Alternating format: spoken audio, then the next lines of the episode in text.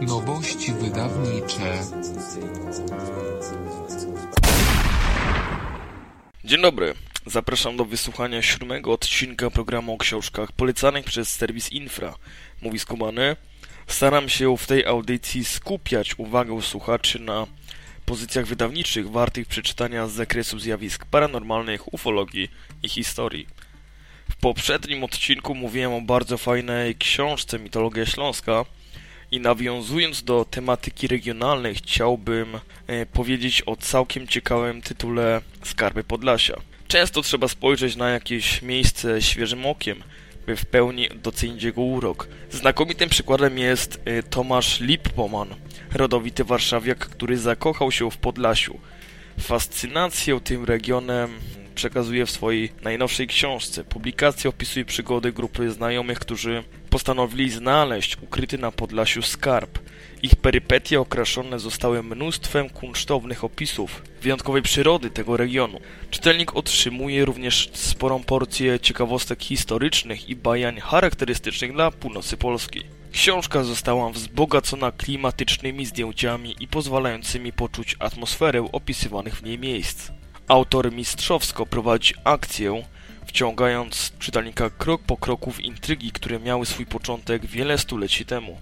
Nie pozwala nam nawet na chwilę złapać oddechu i prowadzi w szaleńczym tempie przez przygody mające miejsce w Tykocinie, Choroszczy, Białymstoku, Supraślu i innych urokliwych miejscach ukazujących wyjątkowość Podlasia. Tym samym prezentuje unikalne połączenie powieści przygodowej z przewodnikiem krajoznawczym. Na bohaterów raz za razem pada cień tajemniczej organizacji, która próbuje udaremnić ich poszukiwania bezcennego skarbu. Tak właśnie wyglądałby kod Leonarda da Vinci, gdyby jego akcja toczyła się na północno-wschodniej Polsce.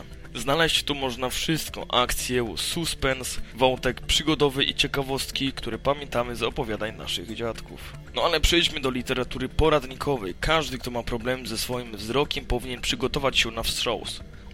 Jest bowiem taka książka, która może was obrazić, a nawet nazwać durniami. Tak, to nosiona tytuł Osioł w okularach. Jej autorem jest dr Norbekow, psycholog, pedagog, założyciel Rosyjskiego Instytutu Uzdrawiania. Norbekow celowo obraża i prowokuje, by doprowadzić do ostatecznego zrzucenia okularów i przyjrzenia na oczy. W oparciu o rosyjską filozofię zdrowia udowadnia, że skrywane w człowieku słabości wpływają na stan organizmu i leżą u źródeł zaburzeń widzenia. Dzięki tej książce można pokonać choroby oczu, także te uznane przez medycynę konwencjonalną za nieuleczalne. To niezawodne sposoby na pozbycie się jaskry, daltonizmu, astygmatyzmu, katarakty, dystrofii, krótko i dalekowzroczności. Opracowane przez autora tablice sprawiają, że okulary i szkła kontaktowe już wkrótce przestaną być użyteczne. No cóż, wciąż czytam tą książkę i może ja w końcu też rzucę okulary, robi wrażenie. Tradycyjnie nie uniknę polecenia książki, która jest trudna do zdobycia, ale dla chcącego nic trudnego. Już starożytni Chińczycy wiedzieli, iż na Ziemi rozciąga się tajemnicza sieć zbudowana z tysięcy poziomych i pionowych żył, przenikających się wzajemnie. Tę niezwykłą radiestezyjną sieć opowiadającą o historii naszego świata odkrył dla współczesnego świata i opisał Mikołaj Wilk, nieżyjący już pracownik Centralnego Laboratorium Ochrony Radiologicznej kraju. Tak zwana sieć Wilka została odkryta przypadkowo w 1982 roku w czasie pobytu pana Mirosława w regionie Chałup na Półwyspie Helskim, gdzie badał sprawę obserwacji UFO.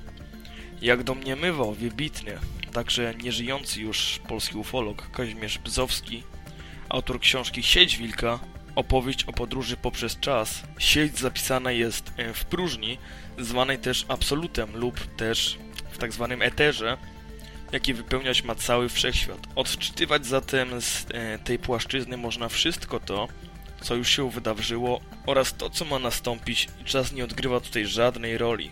Podobne koncepcje spotkać możemy w nauce wschodu, gdzie posługuje się często pojęciem kroniki Akaszy. Swoistym jej odpowiednikiem w nauce zachodniej było odkrycie przez profesora biologii Ruperta Sheldrake'a pola morfogenetycznego, w którym także zostają zapisane i w dziwny sposób transportowane informacje o tym, co się wydarza na Ziemi. Sieć Wilka badało także dwo, dwoje niemieckich astrofizyków z Berlina, Fossar oraz Bludorf, którzy orzekli, iż gdyby pan Wilk miałby więcej szczęścia i takiego odkrycia nie dokonałby w PRL, to kto wiecznie otrzymałby za to Nagrodę Nobla. Do dziś wielu współczesnych ufologów polskich interpretuje napływające relacje o obserwacjach UFO, czy też o pojawiających się okręgach zbożowych, w odniesieniu właśnie do sieci Wilka.